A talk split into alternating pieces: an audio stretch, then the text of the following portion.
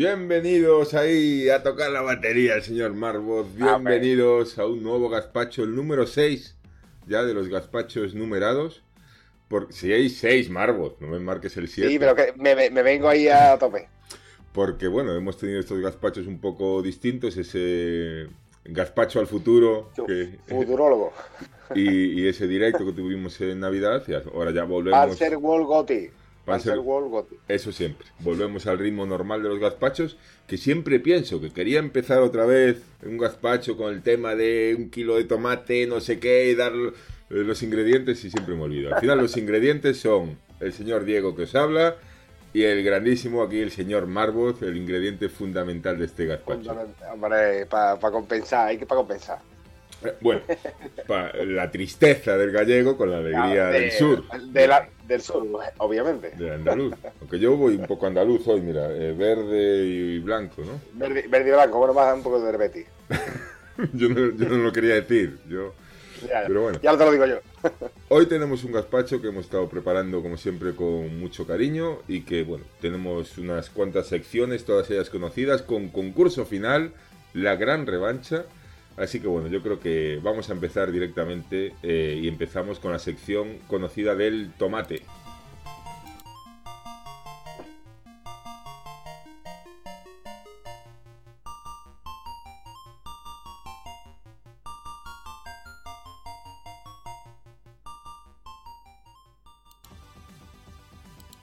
Bueno, el tomate, como sabéis, esa sección en la que os traemos... como las noticias o polémicas o más salseo que pueda haber de la semana, de lo que más se está hablando en redes, de lo que discute la gente mucho, de algún tema que esté así bastante de actualidad. Y en esta ocasión pues os traemos directamente un juego, porque tenemos preocupación o no, preocupación por parte sobre todo de Marbot, de lo que va a pasar con Crackdown 3. Que es el juego del que os vamos a hablar hoy, porque es el exclusivo que tenemos ahora, que sale ya de Microsoft el próximo día 15 en Game Pass. Y como sabéis, trae su polémica. Hay gente que está diciendo que el juego está mal, que se ve mal, que pinta muy mal la cosa. Y aquí venimos un poco a comentarlo, a ver lo que piensa cada uno. Yo soy un acérrimo defensor del juego y Marbot creo que lo contrario, así que bueno, dejemos el vinagre salir y que empiece Marbot. A ver, Marbot, ¿qué te pasa a ti con Crackdown? ¿Me pasas la pelota? Hombre, siempre. Vamos a ver, a mí me pasa con Crackdown que yo creo que este juego ha salido porque tenía que salir, porque se enseñó hace X tiempo, el proyecto o el desarrollo del juego no ha sido fácil. Microsoft al final ha apostado porque este tuviese que salir a la luz y al final ha salido a la luz. De forma que ha salido a la luz de una forma que a mí no me gusta. No me gusta en el sentido porque veo un juego al final poco pulido, por mucho que sea cel shading, por mucho que sea de dibujos, entre comillas, y que la gente le diga o le quiera defender de que el apartado gráfico es lo que es porque tiene ese estilo gráfico, ¿no? Pero el juego no tiene salsa, no tiene nada que por donde agarrarlo. Yo veo los combates insulsos, veo que este estilo de juego ya lo vimos con el Agent, ¿cómo se llama ese tipo de Agents juego? Of Mayhem. Que al final no resultó ser un producto bueno. Porque las ventas no lo apoyaron, porque el público al fin y al cabo este tipo de productos no le ve salsa, ¿no? Y con Crackdown pues está pasando lo mismo. Vemos que tanto a nivel jugable no es algo disfrutable, o por lo menos yo no lo veo disfrutable, tanto salto, tanta historia, tanto sí, que muchas explosiones, muchos edificios que se caen, muchos derrumbes, lo que tú quieras, pero que al fin y al cabo el juego no luce bien, no luce para un juego acorde con los tiempos que van y para ser un triple A. ¿Puedo hablar? Entre comillas, porque para mí no es un triple A. ¿Puedo hablar? Sí, háblame. ¿Puedo hablar? Porque vale. Aquí venimos a debatir y lo que me encuentro es esto. Pues nada, una persona desquiciada completamente que se ha dejado llevar por los comentarios de los haters, de las redes, y que lo que está aquí es por sistema a echar mierda sobre Crackdown 3. Y yo de entrada voy a decir, no esperéis de Crackdown 3 ese gran exclusivo de Microsoft, ese nivel... ¿Qué debería? Puede ser que debería, pero es que yo creo que ya hace años que nos dimos cuenta de que eso no es así. Que no, exactamente ya, sí. Entonces, yo ¿qué veo en Crackdown 3? Veo que es un juego que puede resultar muy divertido. A mí me gustan los juegos con mucho movimiento, que den mucha libertad a la hora de desplazarse.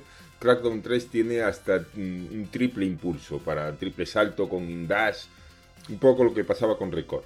A mí eso es una cosa que me gusta mucho. Y eso me gusta. Ahí las has dado, Record. Es igual que Record. Vale, esto es como cuando en política nombras lo que no tienes que nombrar y te vienen... Y saca, y la saca. Pero bueno. Entonces, yo veo un juego que estéticamente lo que es que es un juego como muy vasto. Ves las cosas muy grandes y muy planas. Eso es completamente cierto. Tienes estilo cel shading, pero sí que es cierto que los escenarios se ven planos, con poca densidad de objetos, de cosas. Es todo como muy poco detallado, vacío, un poco vacío, sí. Eso es cierto.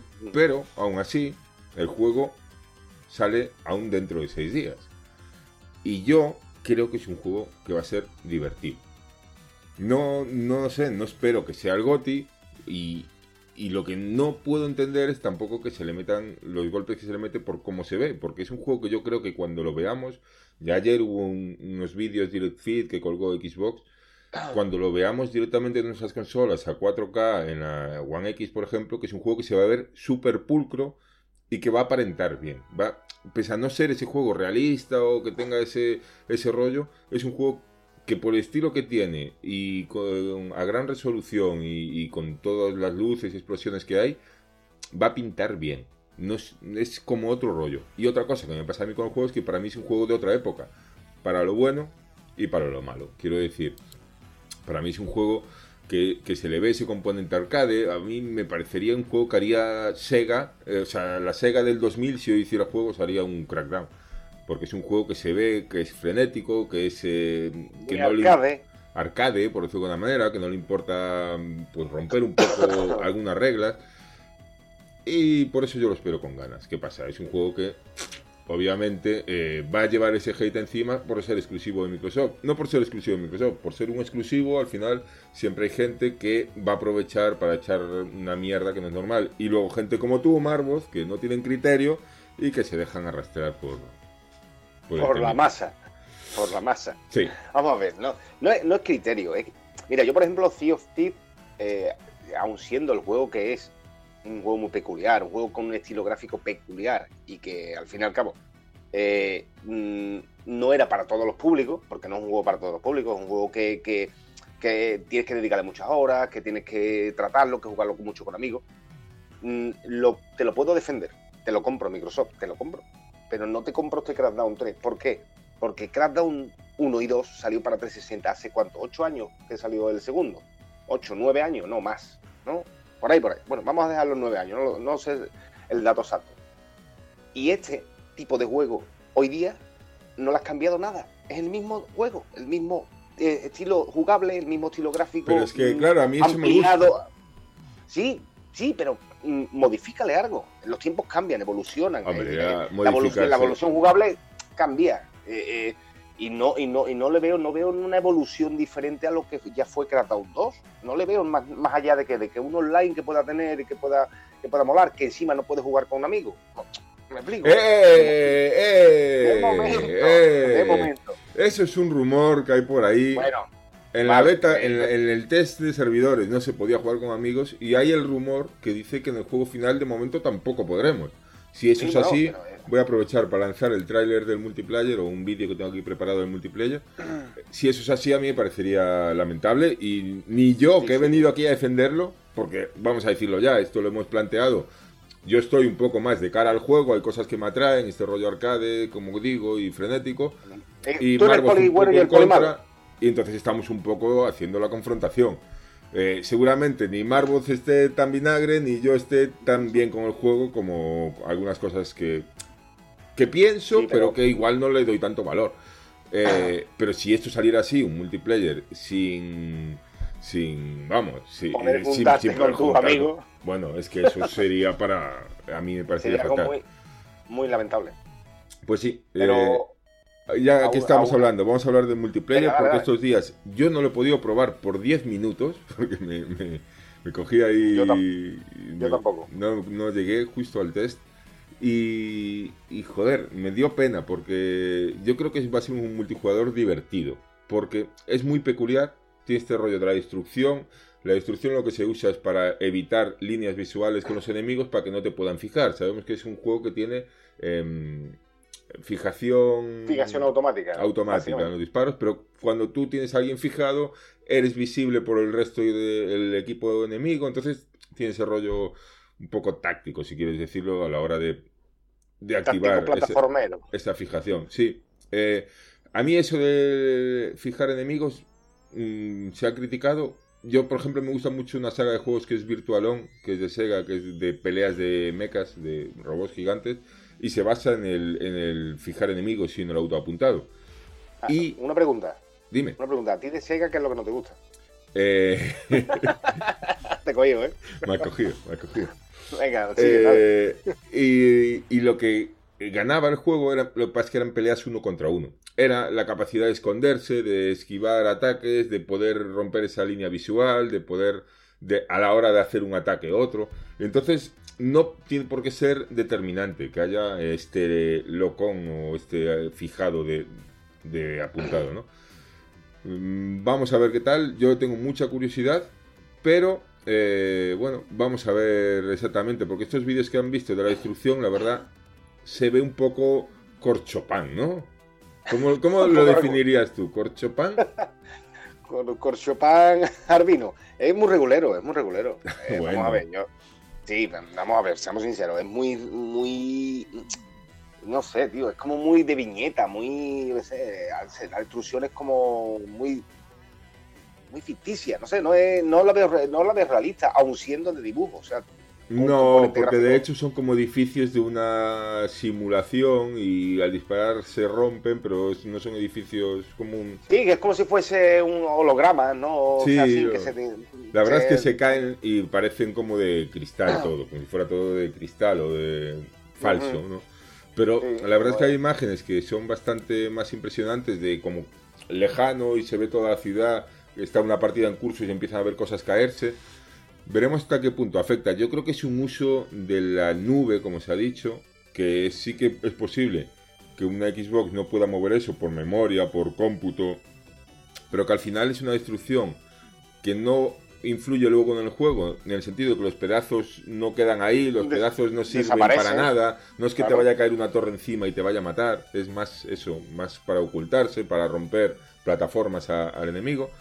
Entonces veo como un uso muy bestia, pero que ni luce ni que tampoco va a tener tanta importancia. Tiene importancia romper, por eso que te digo, es la base de poder atacar, romper líneas visuales, pero veremos... No sé, no es como Battlefield, por ejemplo, que sí tiene un componente al fin y al cabo que interfiere en la partida, ¿no? Una partida que te derribes un edificio, que te pueda caer en lo alto incluso si estás dentro, o que ese edificio ya no permanezca o permanezca en ruinas, pues eso sí interfiere en lo que es en el curso de la partida, pero en este... Parece ser que es mero espectáculo, principalmente, ¿no? Yo creo que sí que afecta a la partida por eso que te digo, porque al final si tú rompes todos los edificios es más fácil ver a los enemigos. Si un enemigo está en un edificio escondido, pues lo tiras abajo y ya no se puede esconder allí. Pero que más allá de eso, no sé. Bueno, vamos a hacer una cosa. Dime. Venga. Conclusión. Que ya tengo ya para las conclusiones. Conclusiones que para mí... Microsoft se debe de poner ya las pilas, que yo creo que se va a poner las pilas en este año. Lo dijimos, lo vaticinamos en el gazpacho del futuro. Va a empezar a poner. No sé de qué me hablas. No sabes, ¿no? Todavía no hemos hecho ese trasfase.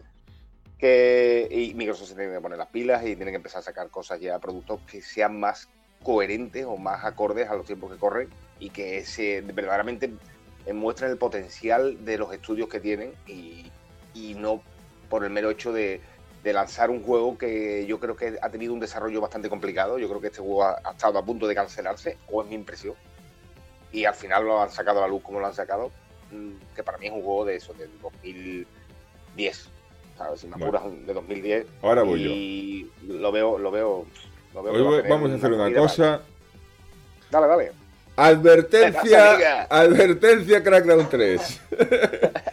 Advertencia, Crackdown 3. Venga. Emulando a un gran youtuber bastante tóxico. Bueno, mi opinión sobre Crackdown 3 pues queda clara. Para mí es un juego que puede ser divertido, pero realmente yo, lo que he visto hoy día del juego, yo hoy por hoy, si no estuviera en Game Pass, no lo jugaría hasta dentro de muchos meses. Y lo tengo que decir así, he venido a defenderlo y hay cosas que me siguen gustando. Sumo Digital es un estudio al que le tengo mucho cariño y en general tengo ganas de probarlo, pero si no estuviera en Game Pass, me parece a mí que no lo jugaría. ¿Te faltan? Ya está. Me faltan las gafitas. Te faltan las gafas. Y un poco el retraso también. Bueno, sí, pero eso ya es otra cosa. Bueno, venga, va. ¿Nos vamos al pepino y el vinagre o qué? Vámonos. Pues vámonos.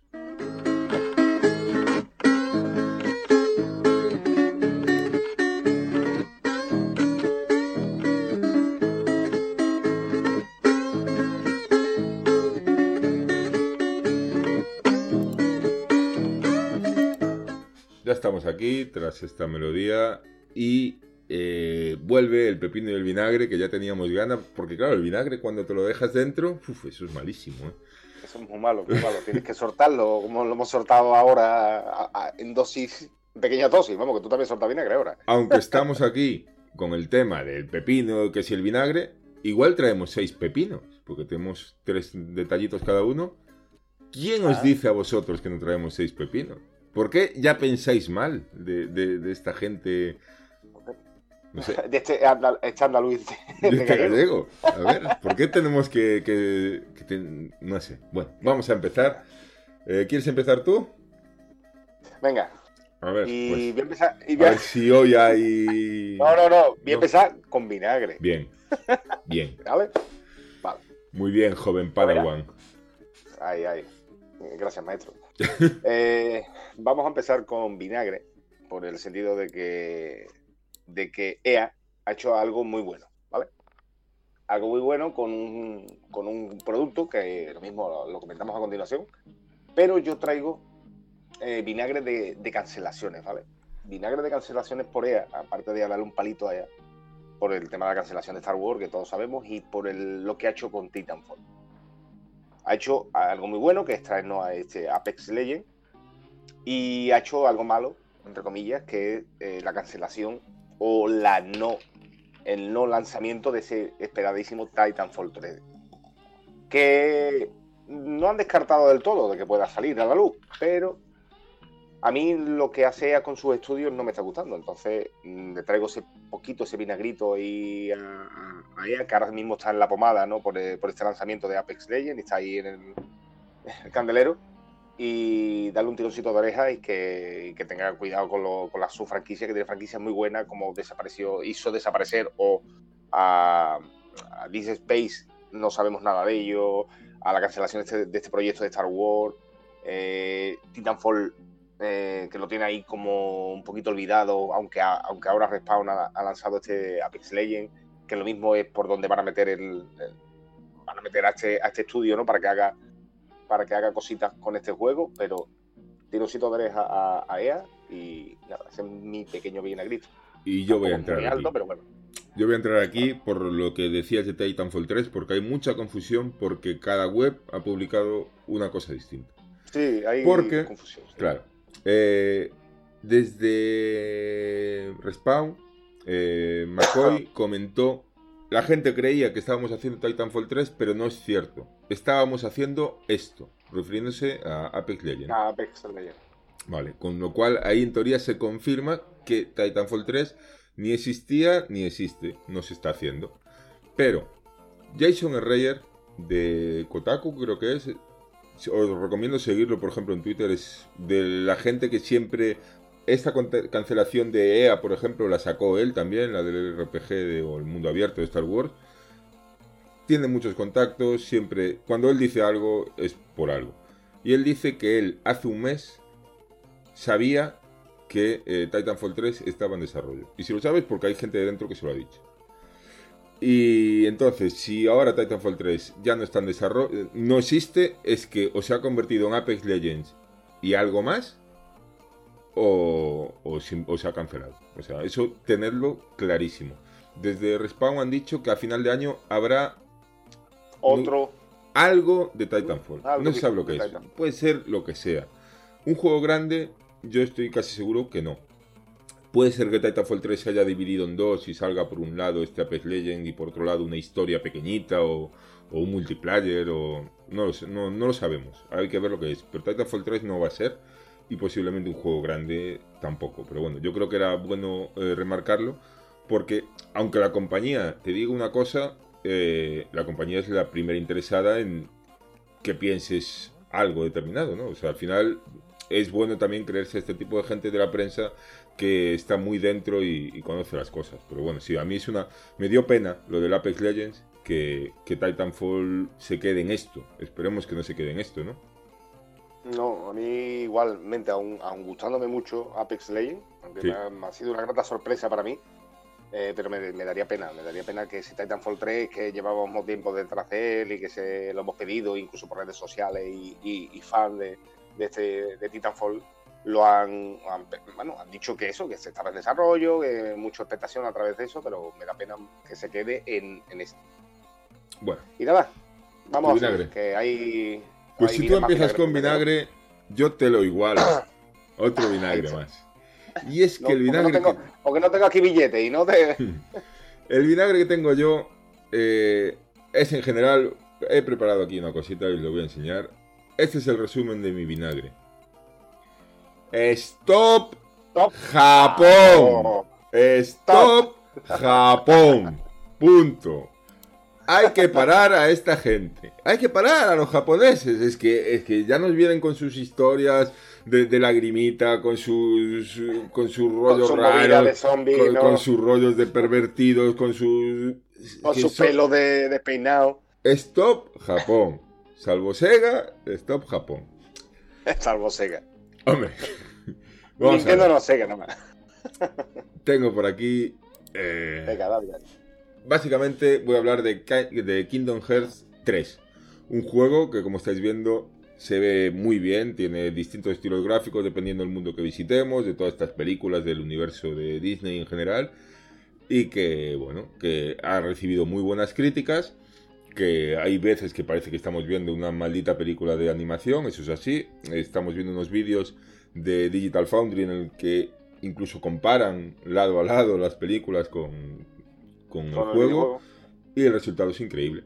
Pero, quitando, algunas cosas que a mí de los juegos japoneses me tienen harto, ya aquí vamos a la filia y a la fobia directamente. Y es que en el combate se salta con la B y se golpea con la A y se esquiva con la X. Y digo yo, es que esto ya es como los ingleses y los japoneses que conducen por el lado y el contrario. Todo el mundo ya... Nadie se le ocurre poner el salto en la B. Y los japoneses dicen, no. Tocotó.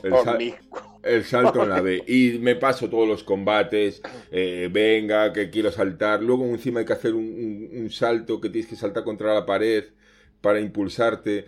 Y la X, claro, está contraria a la B. Ni siquiera están al lado. Es como que está incómodo. Entonces dices, no hay problema. Vamos al menú, vamos a configuración de mando y lo cambiamos. Aquí en el vídeo se está viendo. Configuraciones de mando, tipo A y tipo B. Y en las dos se salta con la B. Con la B. Que ya está, que los japoneses que quieren ir a la contraria, que ellos han inventado esto y ya está, y son los putos mejores para mucha gente. Pero me cago en la leche, es que todo el mundo ya está en otro rollo. Que sí que es una tontería lo de saltar con la B, pero es que me rompe, es que no soy capaz de decir, ¿por qué seguís ya? No te haces. No, es que van a la contra ya, es que ya parece que es por joder. Entonces por eso digo, ¡Stop Japón! ¡Stop Japón! Y ya está, hasta aquí mi vinagre. Vale. Oiga, ¿continuamos? Sí, continuamos. Después del Stop Japón.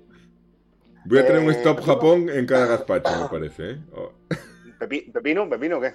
Bueno, venga, como quieras. Voy yo, ¿no? Sí, vas tú. Oiga, pues mi pepino va a ser para Mortal Kombat.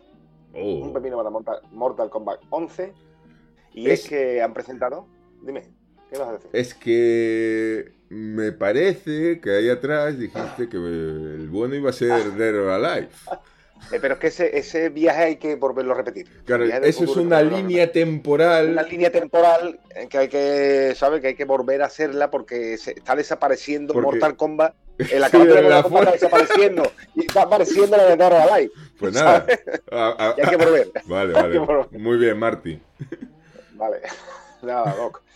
Que la cosa es que Mortal Kombat me está pareciendo un juego sobresaliente, porque NetherRealm hizo ya algo buenísimo, que fue lanzar Mortal Kombat 10 con ese estilo nuevo, diferente que ha caracterizado a la saga y que ellos le han otorgado. Han sabido llevar lo que es Mortal Kombat con su ideología, ¿no? de lo que es un juego de lucha.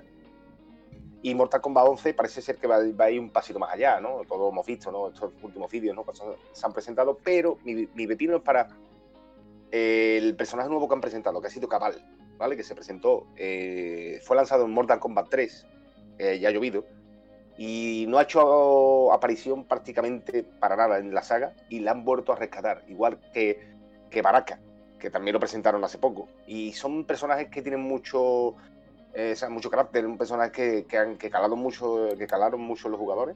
Y que vuelvan a rescatarlo es lo que a mí me ha molado. Aparte de Dibora, que también fue uno de los personajes nuevos lanzados en Mortal Kombat 10, que han puesto una imagen diciendo de que va a estar presente en Mortal Kombat 11. No han presentado gameplay de ese personaje ni mucho menos, pero van a mantenerlo. Pero a mí el pepino es que me quedo con Kabal, o sea, un personaje que estaba ahí como ya perdido de la mano de Dios y la han querido rescatar, le han hecho las cosas muy bien, le han otorgado otro nuevo look diferente. Y para mí lo que está haciendo NetherRealm con este juego de lucha es para quitarse el sombrero. Un poco, o sea, lo estamos viendo un poco Predator, ¿no? El Kabal. Sí, un rollo Predator con su máscara, su gancho y tal, pero joder, es que son igual que Baraka. Baraka, tía, cuando se presentó y presentaron al personaje, fue una explosión de júbilo, ¿no? Los fans, ¿no? Lo vimos todos en la presentación de Mortal Kombat. Lo que me interesa a mí, ¿sale Borracho? Borracho, sí, ¿no? No sé, me flipaba el nombre ya de ese personaje y creo que tenía un barril, sí, ¿no? Sí, de hecho sale en Mortal Kombat 10, lo tenemos como personaje descargable, ¿sabes? Más adelante. Qué grande, Borracho. Y además se tira unos pedos brutales. Es que el que le puso el nombre, es que es increíble, ¿eh? ¿Cómo puede llegar hasta allí y ponerle el nombre de Borracho? Borracho. Algún español tenía que haber por ahí, ¿no? Sí, lo mismo algún español que estaba en el desarrollo. Pero, joder, tío, es que ya más allá de los cambios que le han otorgado, ¿no? En el estilo de juego, el X-Ray, que ahora va a ser como diferente, está como más integrado. Es ya el mero hecho de rescatar de luchadores que estaban como muy desaparecidos, ¿no? Como que no habían tenido mucho feeling con el personal y era al contrario, o sea, eran personajes que tenían feeling, pero como no eran unos personajes... Perdona, es que estamos viendo el fatality de Kabal, el que lleva arrastrado por el suelo y luego lo corta a la mesa. Y le saca los ojos, es brutal. Eso sí, el juego es algo, tío, no sé, el que desarrolla los fatalities, el que le dice, como si tú y yo nos ponemos así, bueno, guillo, ya se me lo cortamos por la mitad, lo troceamos. Qué mente... Y sí, retorcida, pero brutal, tío, es algo... Y el de Baraka es impresionante, como se come el cerebro. Total, mi pepino para Mortal Kombat 11 en general, para NetherRealm, ¿no? Por la línea que está llevando con este juego. Vale, voy yo al pepino y así de momento mantenemos el equilibrio y dejamos el final, a ver qué pasa al final. Si a ver, ¿no? Si... Vale. Bueno, venga. Mi pepino. No tengo pepinos, todo vinagre. No, tranquilidad. Ah, tío, me había quedado ahí pillado. Digo, ¿cómo? Tengo un pepinito aquí. Que es... un pepinillo ahí. Que lo hablamos antes, el Apex Legends, que ha salido, como sabéis, un juego Battle Royale de Respawn, basado en el universo Titanfall, pero que mete algunos cambios que en principio no me atraían, como que no se puede correr por las paredes, no hay titanes, bueno, cambian sus cosas, pero que siendo un juego free to play aún encima, como dices tú, pues me ha gustado mucho. Es una mezcla entre un Battle Royale y un Hero Shooter, porque tenemos 8 héroes que cada uno tiene sus habilidades, sus ultis, digamos, y sus sus distintas características. Formas de jugar, sí. Se juega en tríos, en grupos de tres, y la verdad es que está muy chulo. Tiene cosas muy guays y sobre todo el pepino lo traigo por muchas pequeñas decisiones de diseño que tiene, que lo han hecho muy amable con el jugador y que superan eso a otros Battle Royale. Por ejemplo, la forma de recoger armas del suelo. Tú recoges las armas dándole la X, pero si ya tienes un arma, no recoges otra arma del suelo, salvo que dejes pulsado. Es como que tienes que confirmar. Y lo mismo, si tienes una mochila buena de nivel 3 y hay una mochila de nivel 2, ya no te la deja coger. Un montón de cosas así. Lo mismo con las armaduras. Es como que en plan... Te elimina... te líes. Sí, claro. Te elimina pasos. En plan, lo lógico es que no quieras una mochila nivel 2 y te la del 3, obviamente. Ya no te la deja cambiar. Un montón de cosas, las armas, tú entras a coger munición como un loco, pues que ya no te cambie el arma sola, no te has que tener cuidado ahí, no vaya a ser que cambies el arma sin querer, todo ese tipo de cosas. Luego coges miras o algo así, que ya te las equipas solo, la información que te viene en pantalla de esta mira o accesorio, este arma, tío, para qué arma sirve y para qué armas no sirve. Es como muy útil en eso. Y luego, lo que más se está alabando del juego, que es otra decisión de diseño muy buena, que es quitar la dependencia, digamos, del chat de voz. Se puede marcar absolutamente todo. Se pueden marcar enemigos. Los enemigos, si le das dos veces, marcas una zona en rojo o un enemigo. Y entonces ya sabes que tu compañero está diciendo que ahí hay enemigos. Puedes marcar loot, puedes marcar zonas, puedes aceptar, te dice si le quieres dar las gracias. Hay mil maneras de comunicarse, todo por sistemas de ping, de marcado, de pequeñas frases que puedas decir. Está muy bien, súper intuitivo y que, sobre todo eso, cuando entras a jugar con guiris, pues... que no tengas ese problema de comunicación y puedas jugar y hacer una mínima comunicación, la mínima necesaria para poder hacer un juego en equipo, teamwork, de forma correcta. Y me ha gustado mucho eso, sobre todo. Estos pequeños detalles de diseño. Y en general el juego está muy bien. Cuéntanos tú, Margot, ¿qué te está pareciendo el Apex? Hombre, a mí Apex me ha parecido una sorpresa muy grata. ¿Por qué? Porque yo desde... PUBG, desde el PlayerUnknown básicamente, que es al que he jugado. Yo a Fortnite no le he dado, lo he probado, tal, pero el modo Battle Royale.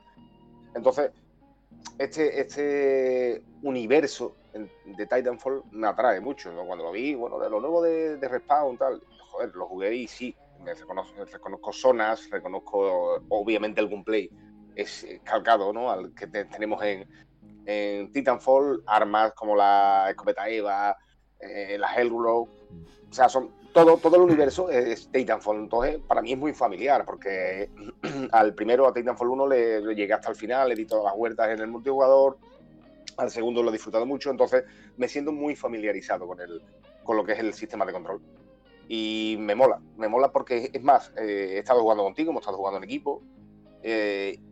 En equipo es perfecto, ¿no? Porque por tu chat de bot pues te vas orientando, pero como tú comentas, tiene cositas que cuando juegas con personas que no... con guiris, pues te puedes...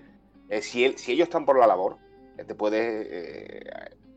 puedes interactuar de forma solamente con botones y haces todo muy ameno, ¿no? Marcas aquí una armadura, aquí esto, vamos para allá... Pero claro, al fin y al cabo eso es la decisión de la persona con la que estás jugando, ¿no? Y la verdad es que nunca he tenido problemas de personas que se vayan a su bola, ni de personas que sigan, porque es que si vas a tu bola solo no vas a sobrevivir. No. Porque como mentas, son varios personajes, cada personaje tiene sus características, es muy táctico si sabes manejarlo, o sea, si sabes llevar a personajes, un personaje de apoyo, personajes como un titán, ¿no?, como este Gibraltar, ¿no?, personajes que son de defensa. Entonces, cada uno tiene sus características y es primordial saber cooperar. Y a mí me parece un producto que, si sabe llevarlo, antes le di un palito y ahora sí le alabo el que si a lo mejor no han querido sacar ese producto terminado como era Titanfall, o están intentando llevar a Respawn por otro lado, y con este Apex que lleva 10 millones de jugadores. En 72 horas, eso es una brutalidad, O sea, una brutalidad, sí, para un juego free to play. Ha caído de pie el juego, Sí, cuando se lanzó, aparte de todo el bombo que le dieron ese día, ¿no? Que si fueron, no sé si eran 3 horas cuando empezaron a sacar poquito contenido, te iba enseñando, le dieron mucho bombo, intentaron meterlo, empezar de pie, ¿no? Y yo creo que ha caído de pie, ¿no? Pagaron a streamers bueno, para que jugaran, hicieron para que jugaran y para que lo que toca hoy en día. Sí. Que, hombre, es que vamos a ver, competir con Fortnite es muy difícil y no creo que compita con Fortnite, porque Fortnite creo que tiene su línea de su baremo de edad. No sé, yo lo veo así, su baremo de edad la tiene Fortnite ocupada, o sea, ahí no vas a defancar nada. Pero creo que hay un cierto sector de público que sí puedes meterle mano. Y creo que Apex Legends va ahí quiere ir a ese sector de público, ¿no? Que creo que yo me meto ahí. O sea, me meto ahí porque por Titanfall lo he aprovechado mucho, he echado muchas horas, veo el sistema de control no es para nada como PlayerUnknown. PlayerUnknown era un sistema de control muy tosco, muy, muy poco definido. Y yo creo que aquí, joder, está respaldado por Respawn, o sea, por Electronic Arts y Respawn, sabemos lo que es. Que es la creadora de Call of Duty, no se nos olvide, ¿no? Que 4 de sus miembros son los creadores de Call of Duty. A Call of Duty quería ir yo ahora también. Sí. ¿Cómo le afecta esto a Blackout? Joder, yo Blackout lo he probado una sola vez y ha sido en PlayStation 4 cuando lo pusieron, creo que fueron gratuitos, o yo no lo tengo, o sea, no tengo. Y fue instalarlo para probarlo y la verdad es que no me atrajo lo más mínimo. No me atrajo lo más mínimo, la verdad. Yo lo jugué un fin de semana que estuvo gratis y eso. Sí, un fin de semana que estuvo... Y me gustó, pero bueno, sin más. Pero es que yo, más que nada, había rumores que si Blackout podría llegar a ser algún día free to play o algo así. Y no te extrañe que este movimiento de EA al final lo acabe impulsando. La verdad es que eso es otro detalle que por un lado está bien y por otro lado es que parece que EA usa Respawn. Obviamente, como dices, viene esta gente a hacer Call of Duty para contraprogramar a Call of Duty. Pasó cuando salió Titanfall 2, que decía la gente... Advanced Warfare, ¿no? Era Advanced Warfare, el Call of Duty que sacaron, que era del exoesqueleto que te movía. No, yo digo al revés, que EA utiliza Respawn para contraatacar a Call of Duty. Cuando salió Titanfall 2... recordamos la fecha en la que salió muy pegado a Call of Duty y a Battlefield. Y fue como una estrategia para quitarle, en vez de confrontar a Battlefield con Call of Duty, pusieron el Titanfall para atacar a Call of Duty con Titanfall y luego arrancar con Battlefield. Es como, y ahí Titanfall fue las que llevó las de perder y fue grave porque recordamos que es un juego que se pegó un pequeño batacazo y enseguida bajó de precio y tal. Y ahora que Call of Duty tiene su Battle Royale, su Blackout dentro del juego, usan el Respawn para sacar un Battle Royale gratuito. Es como que parece que contraprograman con lo que haga Respawn. Y es arriesgado para mí que un estudio con tanto talento esté al servicio de este tipo de cosas que pueden salir bien o mal. Claro, que al final... me gustaría más que hicieran algo más en lo que creen y de la forma en la que creen y se apueste por ello y no tanto como el anti-Call of Duty que tiene ahí EA en la manga, ¿no? Eso es un poco mi opinión. No sé, a mí me parece que que Respawn es un estudio con mucho talento y creo que es poco desaprovechado, más que nada por el motor gráfico, creo que es donde se está moviendo. No sé cómo se llama, pero sé que es un motor gráfico que tiene muchísimo tiempo y a nivel gráfico, pues, un poquito más, está un poquito como más obsoleto, ¿no? Pero, oye, de momento está haciendo las cosas bien. Yo creo que con Titanfall hizo las cosas muy bien y creo que ahora con este Apex Legends parece ser que le ha salido eso, ha caído de pie y es un juego que me parece a mí que lo tenemos para rato. Y nada, se ha apagado el ordenador. Sí, te iba a decir que estás en la penumbra. En la penumbra se me ha apagado el ordenador, no sé qué va a pasar. Bueno, ya estamos ahora mismo en el equilibrio zen total. Y te toca a ti romperlo. Para bien o para mal, pero te toca a ti romperlo. Bueno, pues lo voy a romper en favor de los pepinos. En favor del pepino. Sí, voy a ir con otro pepinillo, ¿no? Un detalle que me ha gustado mucho. Que esta vez va sobre Metro Exodus. Todos sabemos que Metro Exodus va a salir el día 15 de febrero. Que está aquí a la vuelta de la esquina. Y todo sale el día 15. todo sale el día 15. Y el día 14 es el día de los enamorados. El día 15... No vamos a quitarle protagonismo al día de los enamorados, ¿no? Vamos a ¿qué quiere decir? Que la gente el día 14... Que no se apaga el ordenador ni se mueve, se ha quedado ahí bloqueado. Bueno, estoy en la penumbra. Tal, déjalo ahí. Quédate. Venga. ¿Me quieres decir que el día 14 entonces la gente que esté con sus parejas y entonces ya no el día 15... cuenta Metro Exodus. Claro el día 15 esté la cosa suave Exodus. Para que el día 15 se encierren a jugar y no les diga nada. Decir, bueno, la verdad, se lo merece. Después del detalle que tuvo ayer, que me regaló bombones, me llevó de cenar... ¿no? O se merece. O siempre puedes decirle, oye, mira, Metro Exodus que sale el día 15, un regalito, y te vas al otro día a tu centro de confianza y te compras el Metro Exodus, cositas así. Bueno, la cosa, que estamos desvariando. La cosa que me mola mucho lo que es el sistema de personalización de armas de Metro Exodus.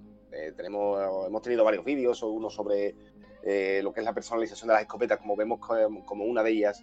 Podemos personalizarlas de varias formas diferentes, o sea, podemos ponerle 2 cañones, 3 cañones, o sea, algo muy loco, ¿sabes? Podemos mantenerla y cambiarla cuando nosotros queramos. Tenemos la personalización de rifle, personalización, además las animaciones de la personalización, cuando sacas tu mochila, es que me mola mucho lo detallista que han sido esta gente de 4Games, ¿no? Con este juego. Que es un juego que al fin y al cabo lo que prima es la base, ¿no? Es su historia, su modo de historia, que pretende ser muy rico, no muy extenso. Y las armas, que al fin y al cabo son la base, ¿no? El pilar fundamental, ¿no? de nuestro viaje. Y lo que es la personalización de las armas y el nombre de cada una, la bulldog, los revólveres. Es que es todo. Es que ese detallito de esa personalización, de cómo te la presentan en el vídeo, como... Joder, me pone muchísimo. Yo creo que es un juego que está pasando muy desapercibido, ¿no? Para el gran público. Muchos seguramente le sigan la pista, pero para el gran público, y yo creo que va a ser un pelotazo, ¿eh? Va a ser un producto bastante redondo.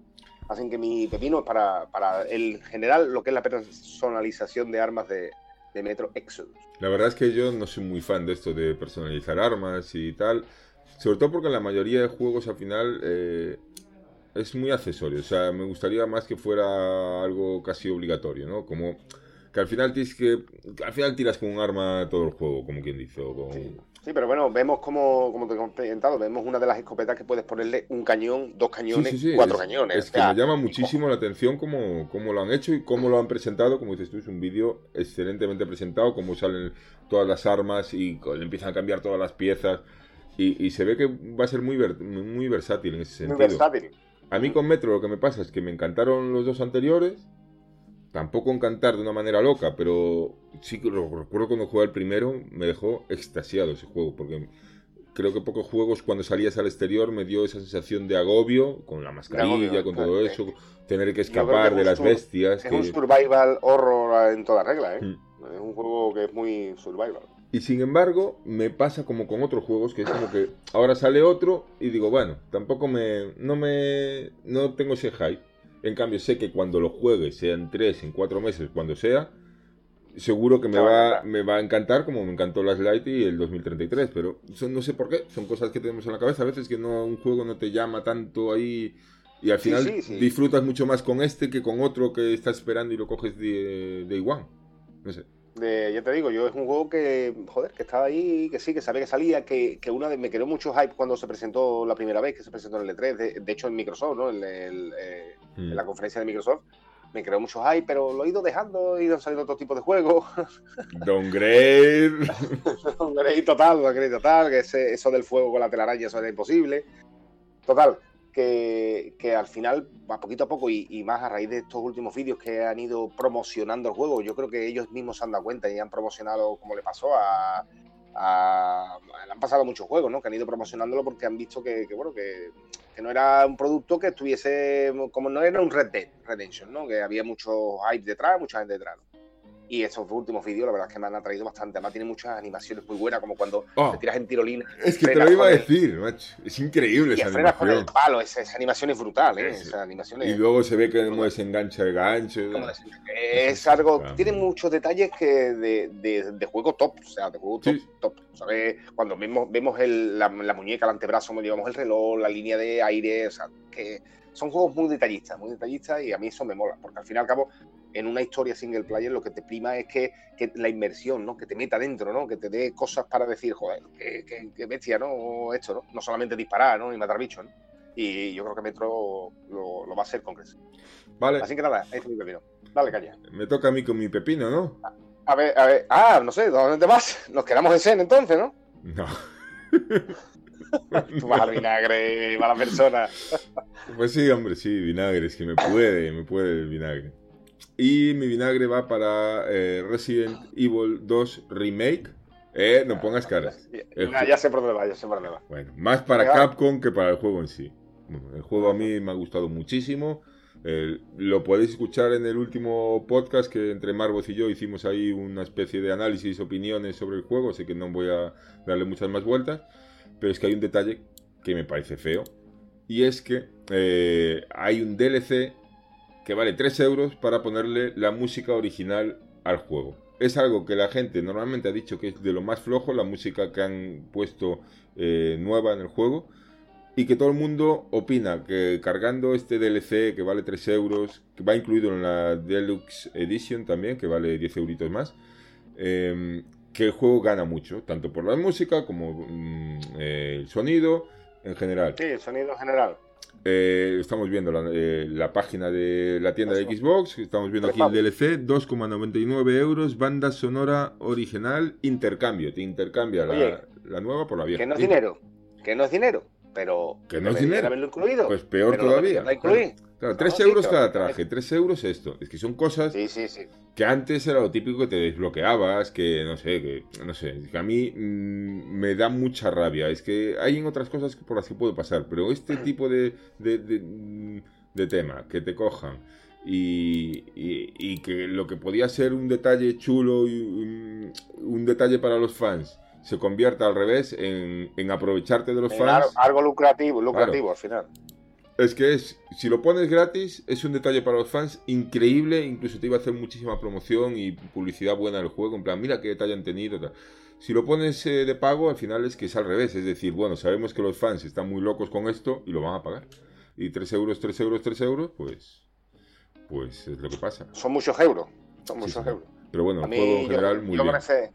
Con ese vinagre estoy totalmente de acuerdo contigo. Yo creo que Capcom ahí, con los fans, debería de haber tenido un detalle.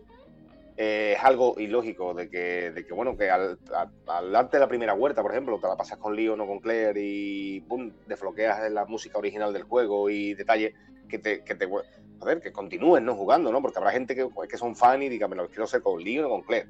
La gente que se lo compra el juego y se lo pasa a lo mejor con Leon nada más, y a lo mejor al desbloquear ese tipo de contenido, pues oye, pues mira, puedes jugarlo, ¿no? Hay gente que se lo pasa con Leon Claire, luego con Claire Leon, luego se pasan los modos de juego de hardcore. Sí, luego se lo pasan a ver que si hago un run de 3 horas hecho, para el S y todo eso.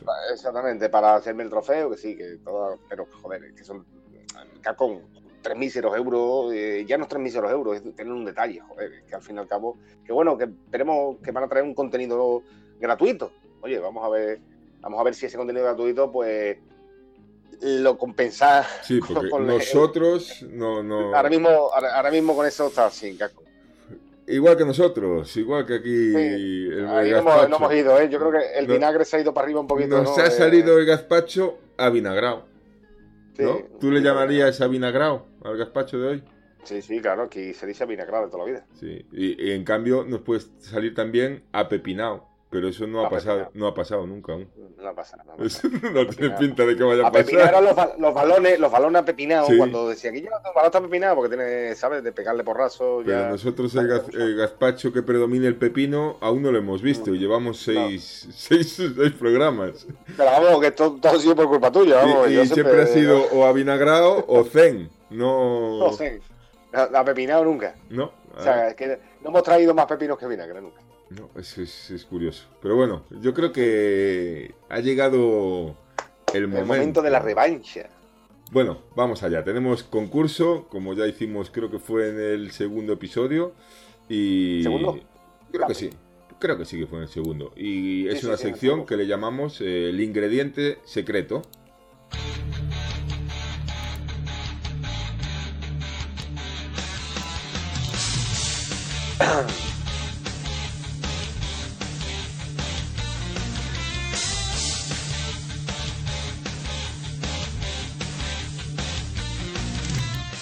Bueno, aquí estamos. El ingrediente secreto. Con tos incluida de Marvoz en medio de la cancioncilla del Virtua Tennis, pero todo bien. Marvoz lo veo que se está frotando las manos. Me debe tener preparada una encerrona. Pero encerrona no, porque se me ha pirado el ordenador y ahora mismo están todos en el coco. O sea, no los tengo delante. Enciende pantalla, que yo estoy intentando. Vamos, que no te preocupes, que yo los tengo aquí. Si... Todos los datos los voy a tener aquí. Vale. Yo tengo la Wikipedia. Espera. Primero. ¿Dónde está? Marcadores. Yo no tengo eso. Vale, me voy a limpiar la gafa. Aquí está. Marcador, Diego, 100 puntos. Marcador, Marvoz, 100 puntos. ¿Sabéis? Yo no lo veo, pero vamos, después ver vídeo, ¿eh? Revisa. El VAR. Las reglas. Cada uno trae dos juegos que por pistas y por preguntas que le haga el otro, el otro lo tiene que adivinar. Por cada pista que gastes sin adivinarlo, se te restan 10 puntos. Si más, y al final el que más puntos tiene, simple. Pues gana. A ver si hoy no me equivoco, que el otro día le quitaba a Marvoz, me sumaba a mí. A ver si no le digo el nombre de los juegos. Ganaste tú. La cosa es que al final ganaste tú. Hombre, el que parte cuando yo te adiviné un juego a la primera. Bueno, venga. ¿El de Witcher? ¿No fue The Witcher? No, el de Witcher... Esta vez voy a intentar no decir el nombre del juego en la pista. Claro, es que me dice... El de Witcher 2... Digo, tiempo de Witcher 3, ¿no? No, fue así, no me acuerdo. Fue así, ¿no? Algo de eso, ¿no? Sí, Marvoz, te veo ahora desenfocado totalmente. No sé si se te manchó la lente o algo cuando tosiste. Fue justo cuando tosiste. Hostia, a ver si no ha caído algo ahí en la lente. Pásale el dedito, ¡Oh, qué bien! Ahí, perfecto. Sí, señor. Ahí. Fue un espuma. Madre mía. A mí se ha caído el ordenador. No creo, no sé. Lo mismo ha sido el BAO. Bueno, ¿quién empieza? La otra vez empezaste tú, creo, ¿no? Empieza tú, porque yo a mí se me está cargando esto. Pero vamos, aún así, por lo menos que le dale un poquito de más cancha. Si no está vale. Aquí en el coco. Empiezo. Yo tengo uno fácil y otro no tan fácil, pero... Este juego recibió una recepción generalmente positiva y los elogios se dirigieron principalmente a sus elementos de terror y a la atmósfera del videojuego, mientras que las críticas se dirigieron a la historia, los personajes y los problemas técnicos del juego. Va. La primera pista, como sabéis, siempre es muy vaga. Luego ya la cosa se va... Puede ser... Estamos claros que es un juego de terror. ¿Silent Hill? No es Silent Hill. Vale. Bueno. Sí, ya sé que no iba por ahí porque... Hay que ir descartando. Pero bueno. Hay que ir quitándole... Es que te gusta quitarme poi. Ahí está.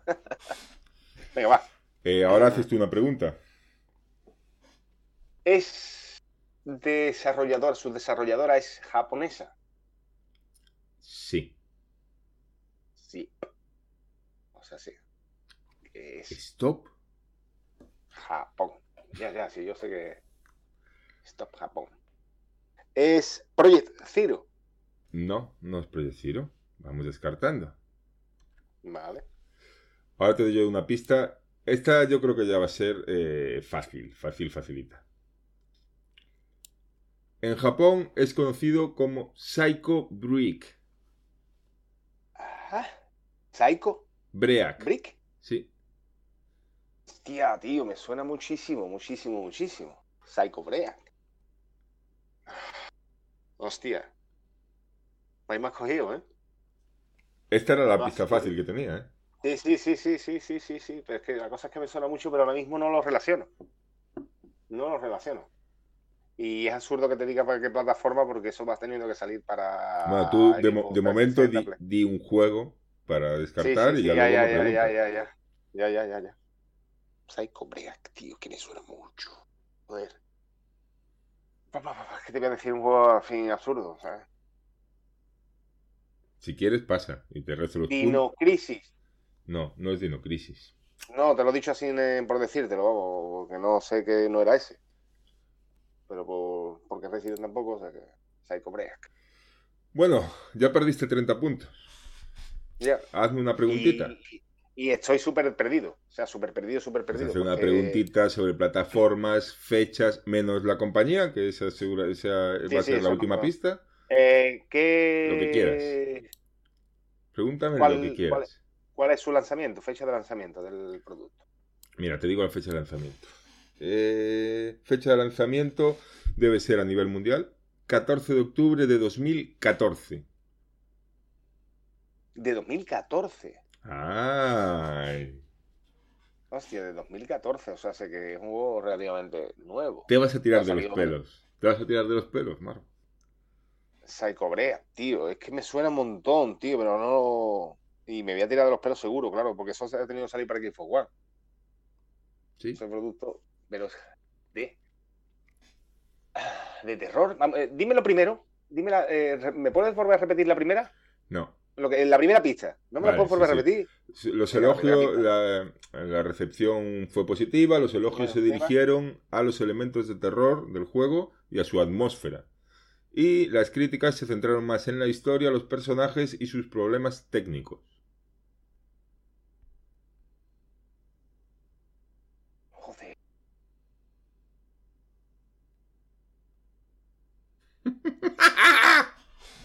Se cobrea, tío.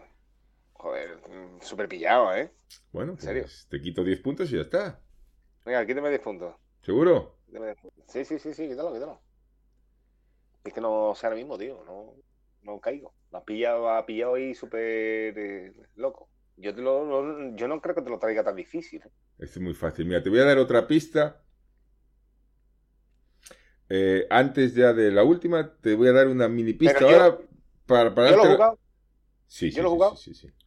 Para darte la oportunidad de sacar 20 puntos... en vez de 10 o... Bueno, 10 los vas a sacar con la última. Te voy a dar una pista ahora. No. Bandas negras. Oh, The Evil Within. Bien, hombre. Tío, te dije que te ibas a tirar de los pelos. Madre mía, Psycho Break, tío. Es que más... Ahí es que me ha descolocado, tío. Bueno, no te quejes, que no te tenía por qué haber dado esta pista, ¿eh? No, sí, no era fácil, o sea, no era difícil, lo que pasa es que me ha descolocado lo del Psycho Break, me ha descolocado, tío, total. Es el juego. Es el mercado, bueno, amigo. Es el mercado, por ahora yo, mi hermano. A ver, ¿qué encerrona me tienes preparada? Bueno, vamos a ver. Es un juego, ¿vale? De mundo abierto.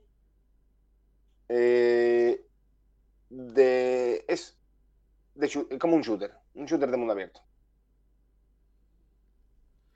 Es un shooter de mundo abierto. Sí, es una pista así medianamente, ¿sabes? Así tirando para darte un poquito de introducción, ¿no?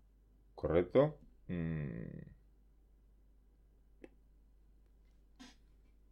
Donde se puede jugar cooperativamente. Far Cry. No. Vale. Con no pregunta. Es ningún Far Cry. Hombre, tú me has dicho Far Cry. Vale. Te he dicho que no. Vale. No. Son 5 preguntas, te voy a decir el 1. No. Venga. Far Cry no. Vale. Que no, Far Cry no. Vale. Vale, venga, pregunta. Vale. Plataformas en las que salió. PlayStation 4, Xbox One y PC. Y te verás que una pizza y no necesariamente salió. Hostia. ¿El Rage 2? No. No necesariamente salió. Hostia. Va descartando cosas. Hostia, vale, ¿no? Marbo. Vale. Voy yo, ¿no? Venga. Vamos a ver. Podemos jugarlo junto a 3 amigos. Y es la clave principal del producto, o sea, del juego. Cada uno con sus habilidades diferentes. Bueno. Y para de contar, te da demasiadas pistas ya. Bueno. Shooter, mundo abierto, con habilidades. Un componente de me... Estoy en blanco. Nada. Estoy en blanco. Venga, di cualquiera. No, Borderlands 3, como no salió. No, Borderlands 3 no. Tampoco me voy a ir a eso, ¿sabes? No voy a ir a... No sé, que no fecha, que... No, un juego que no tiene fecha, ya te digo que yo que no. Te veo yo con esa sed de venganza. No, un juego que no tiene fecha, te digo yo que no. Mira, le voy a dar una pista... No. Bueno, vas tú. Te tengo que preguntar yo. Tienes que preguntar tú, es verdad. Y... Año de lanzamiento, fecha de lanzamiento. 22 de febrero de 2019. O sea que sale en breve. ¿Qué sale?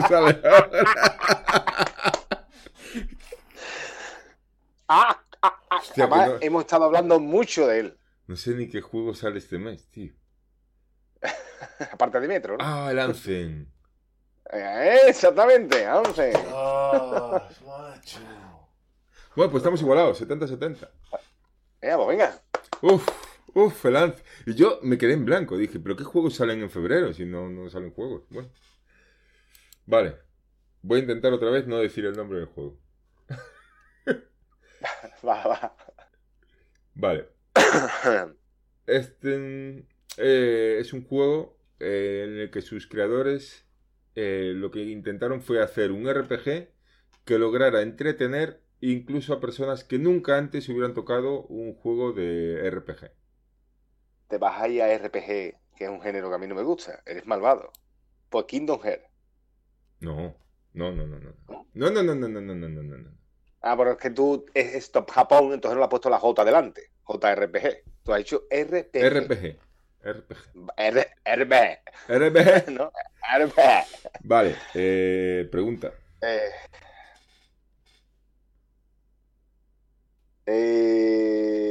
Año de lanzamiento. Año de lanzamiento. Vale. Salió el 8 de octubre de 2004. Joder, 2004. Y me has dicho que sus desarrolladores quisieron hacer un juego para que las personas que no sean muy aficionadas al RPG, sí, que incluso ellos sintiesen amigables. Sí. Se sintiesen amigables. Fable. Sí, señor.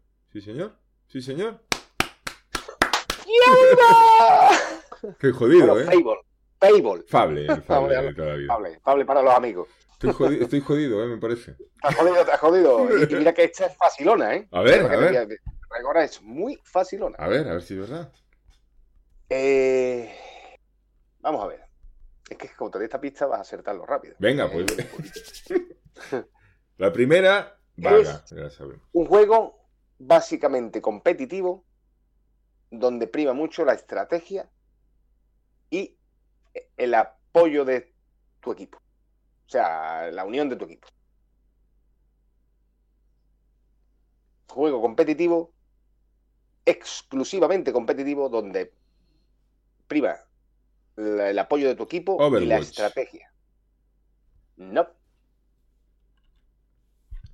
Vale, pregunto. Fecha de lanzamiento. 5 de febrero. Ya, pero ¿de 2019? El Apex Legends. Es que no tengo querido. Mira que estuve a punto de decirlo, ¿eh? Traía cositas de ella. Llevo vinagre de ella, juegos de... Hoy toca ella. Pues mira, yo 60 y tú 60. Empate. Vamos a empatar 12, ¿no? O sea que no hubo zen en el pepino y el vinagre. Pero ahora estamos aquí. Bueno, pues nada, estuvo bien. Queda pendiente la revancha entonces, ¿eh? Aún. Queda. Queda ahí la cosa pendiente. Vamos, yo si quieres te hago la revancha ahora rápido, ¿eh? No. Ya nos estamos parando bastante, que ya es difícil mantener el ritmo con esto. Yo creo que hasta aquí llega el gazpachito número 6, que no ha estado nada mal. Yo me lo he pasado muy bien contigo, Marbot. Espero que a vosotros también os guste. Recordad darle al like, al suscribir. Si alguien ha llegado hasta aquí, que ya lo dudo, pues nada, muchas gracias por estar aquí y os vemos en el siguiente gazpacho.